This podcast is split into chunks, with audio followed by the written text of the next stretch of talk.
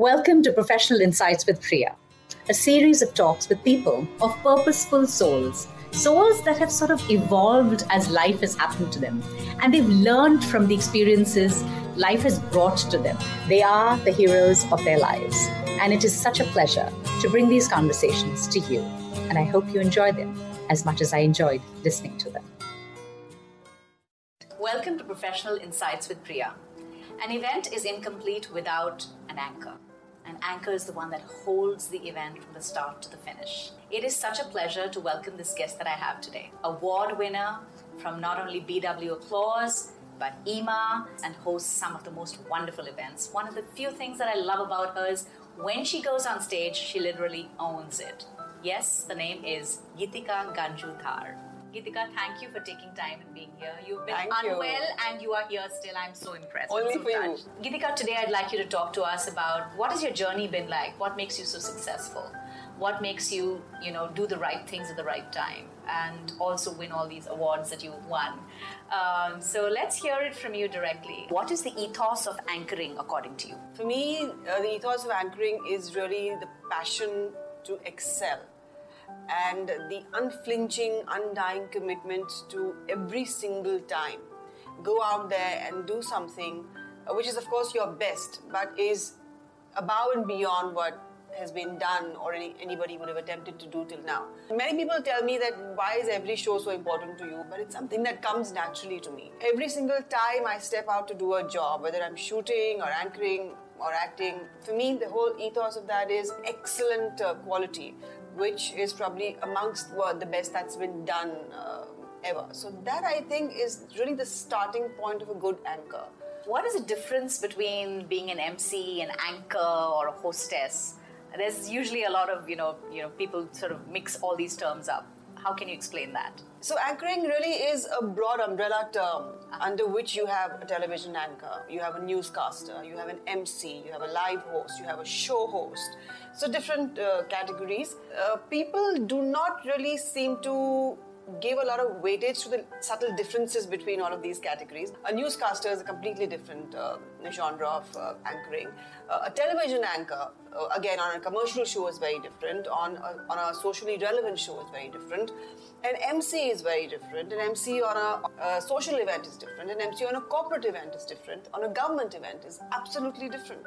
I feel a good anchor is somebody who can adopt uh, herself or himself to these different genres, understanding the subtleties to be laid out and need to be not executed um, when every job is done. Wonderful. How has anchoring helped you as an individual? I think everything that I am today as a person is also because of the work I've done for so many years. I when I began, I just completed my post graduation. So ideally, I should have been a very mature, very clear headed, very driven kind of an individual. But I was the longest time in my career. I was extremely uh, slow moving, very naive. I'd say my growth as an individual in life has uh, been to, because of two reasons. One is my work, and the second, of course, uh, is um, my husband these two elements have actually framed who I am as a person. So if I wasn't an anchor, I am who I am because of the work that I've done over the last so many years. What inspired you to take up anchoring and was there somebody or something that made you say that yes, I want to be an anchor? No, that's the weirdest part, Priya. I uh, never ever even knew what an anchor was when I was doing my post graduation. You know, it was not in the main realm of things in my head. I was training to be a filmmaker from uh, Jamia Masscom, and I was uh, handling camera on my final film. Someone there in the institute saw me. We had producers coming to shoot in our studio facilities. Someone there saw, saw me, offered me a show on television. I was a curious kid, you know. I'm like, oh, dikhte, karte, let's try this, whatever, makeup and hair, whatever silly stuff. So I shot. It was a lot of hard work. We shot in the scorching heat in Hauz Khas Fort, I remember. That was the first ever shoot. And the makeup had made me look like a like a witch from somewhere, red and yellow and pink or whatever. I figured that I could shoot really fast, I could speak, I could uh, internalize things very fast, and I thought I was okay at what I was doing on the very first day itself. For the first one or two years, I still kept, uh, you know, meandering and pondering that do I really want to do this? Oh, is this something I want to do, want to do, want to do, want to do? It was already happening. I truly believe in destiny, and I think me as an anchor is just a classic case of destiny, just uh, saying, okay, now you chup karo, this is what you're going to do. I love the fact that I can go out there on stage or at a shoot and deliver what I visualize. Now, that's the part that I love. Or uh, can you walk us through your journey as an anchor? What has it been like? I began with television. And till 2008, 2009, I've done a lot of television from Delhi. I've done shows for Star and Zee and Sony and um, uh, National. I even hosted Chitrahar, you know, at one point. That, that's a very special memory I had that I Oh, hosted wow. Chitrahar, something that I grew up watching. When I was in Delhi till about 2008, I uh, hosted all kinds of events and I do a lot of work. I would work 25 days a month. And I think that kind of completely burnt me out. And I wanted to take a break and go away and also focus on setting up family and settling down, which I did. I did take sort of a soft break where I did whatever came my way between 2008 and 2011 12, but I did not drive my business uh, aggressively post 2012 is when I really see uh, began the very uh, definitive and very meaningful phase of, of my career. Thanks to the good work that I had done before that, I could come back in and at least be heard. But did that open doors for me? No, it did. So that's when began a very interesting phase, a very challenging phase. Gave me a lot of inspiration to go out there and actually prove this that I can come back and I can still do much better work. Initially, I would worry that, oh my God, if I'm doing a social space event, am I going to get called in for that PM president event or not? Are they going to think I'm not a very serious um, anchor to be cast on something as serious as that? But it's happening. One day, I'm on an event where I have the PM sitting in the audience, and the next day, I'm in Jodhpur where I'm actually introducing Salim Sulaiman to a gathering of, of a wedding.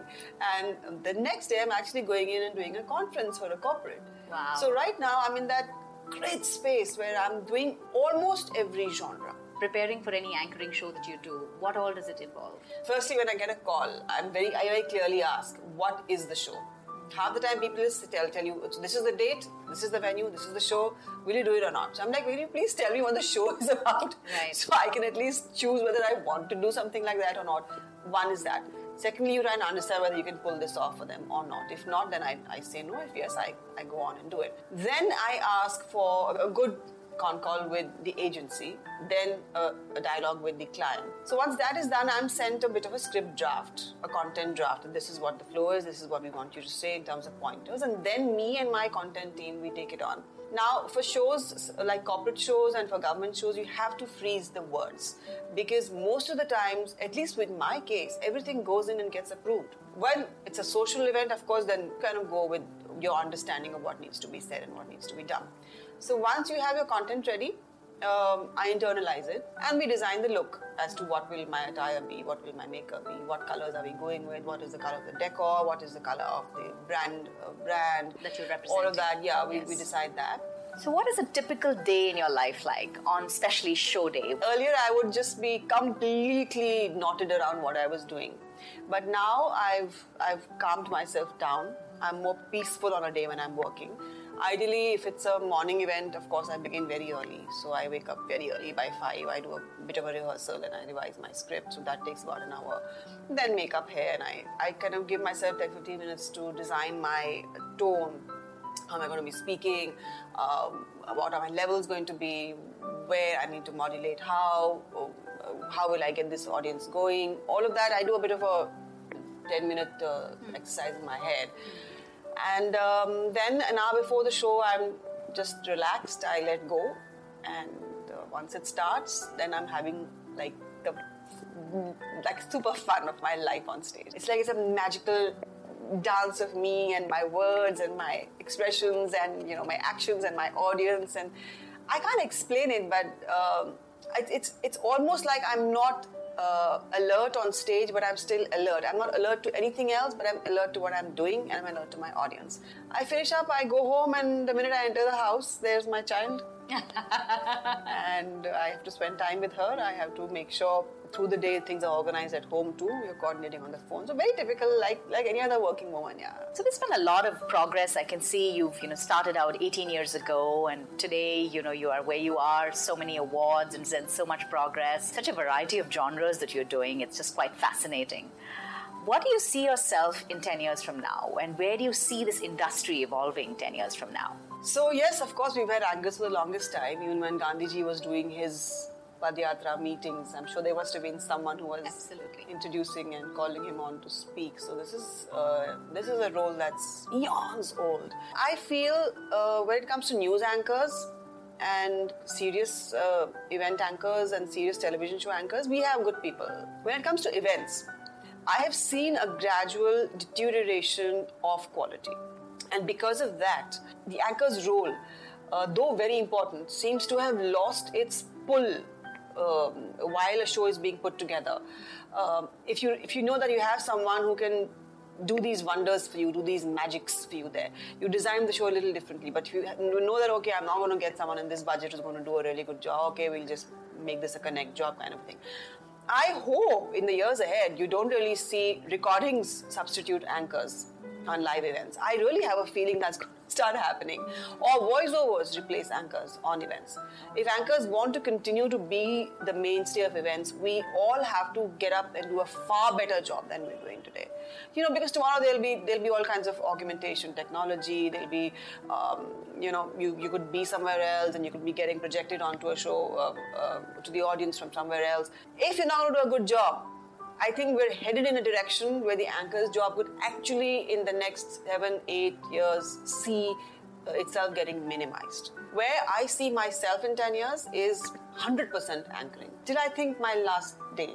I'll evolve. Obviously, I'll have grey hair and all of that. And I'll With still pride, be able be an elegant lady. Yes, of course. Uh, a passion that's been in my heart for the longest time, motivational speaking. I'm going to start writing my books, which I have been holding in my heart for so many years. That is So, wonderful. yeah, so these two things will become my mainstay. So, did you ever feel that you needed some sort of help along the way? You you would have done better if you had a mentor or a coach. Yes, faster. So I've never had a mentor and I've never had coaches, but everyone comes with their own destiny. And I should not complain of all the people because I'm having a great ride. So now I'm in that very wonderful place where I get a lot of help and push from everyone without even asking. But I've had to come to that place. And that journey to come to that place has been a long, arduous uh, journey I think you're just so wonderful with what you do. Every time you go on stage, I never fail to feel amazed at the kind of work you do. Such professionalism, such authenticity, and such, I think, finesse with which you do your work. It's just so fascinating. What is the advice you'd like to give youngsters who are trying to start out their career and considering anchoring as a profession?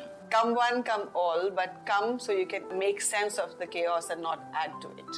We already have too many anchors in the Indian live industry. So please come if you think you can add quality to a very important job uh, of the Indian live industry because we as an industry are in a great place. We're going to go into a very great place from here.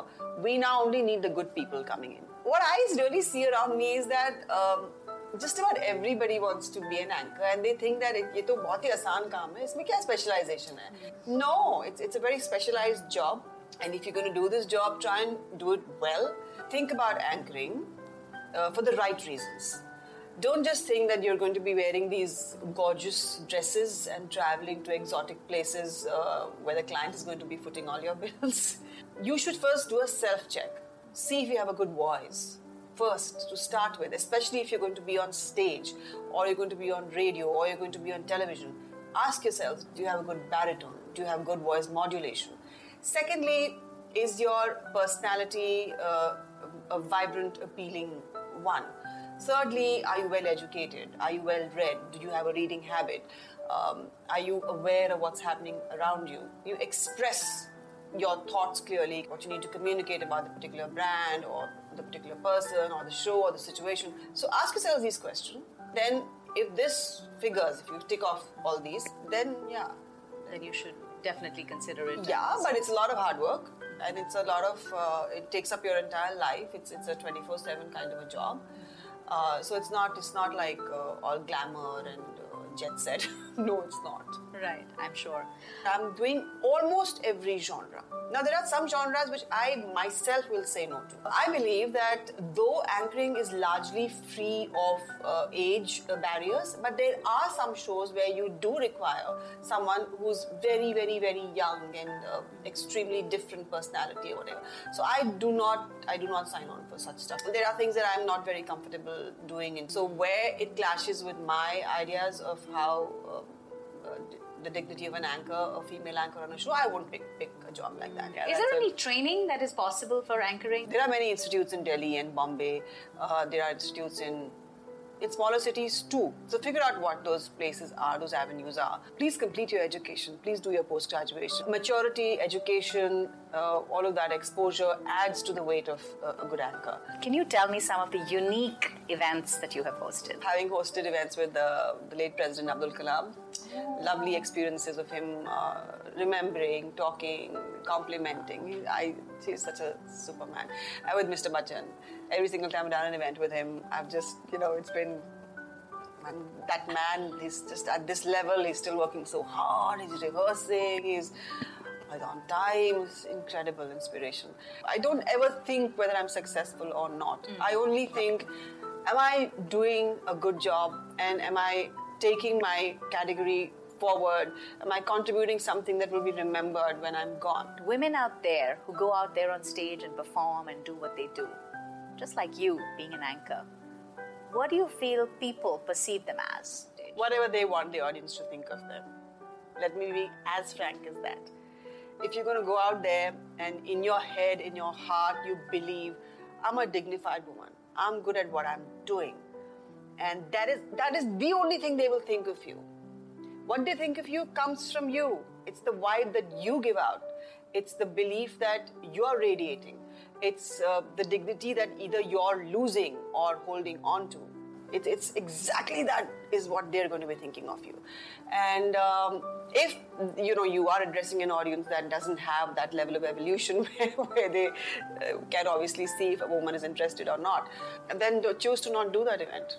So uh, for me, I have always been viewed as somebody who uh, comes in, does a decent job, and uh, that's it, finishes the job and goes home.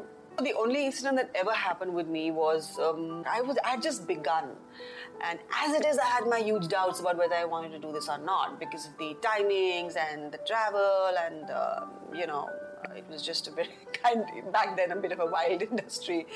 So I remember in a show when I was on the floor at level with my audience, and a channel partner actually stepped out of the boundary and tried to get me to say something which I thought was uh, not very appropriate.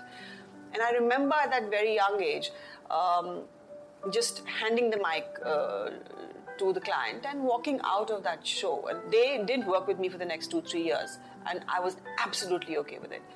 Today, I know already the vibe that I'm going to get from that side of the audience, or this side of the audience, or that one's not going to give me a very proper vibe. So I know how to manipulate my presence to block that particular side out or to block that particular person out. So I have never actually let it come to a point where I have to react. I know I can feel that's a, that's, that's something about me as an anchor which I uh, really value. I pick up vibes and I know which one's enjoying what I'm saying, which one's not enjoying what I'm saying, who's not looking at me very very properly. Mm. I know how to block that that side out. So it's not happened with me after that ever. Yeah. Wonderful. I think you sort of owned your space and you you know you make certain yes. that you want to protect what I think that you go out there to do. Yeah, my vibe is very clear that this is the job I'm here to do, and beyond this, uh, if you try and mess with me, it's not going to be a very uh, cozy sight for you. I believe that no one should have to compromise, and I hope it doesn't come to that for them. But then I also do believe that in the day and age we live in, it's to each his own. Just remember, you represent a category, and you have the responsibility of maintaining the dignity of, of that job, and what you do or don't do adds on to what people out there think of anchors. So just be responsible, that's all. Thank you so much for staying to the end. It's been a pleasure putting it together. Until next time, be happy and stay in love. And.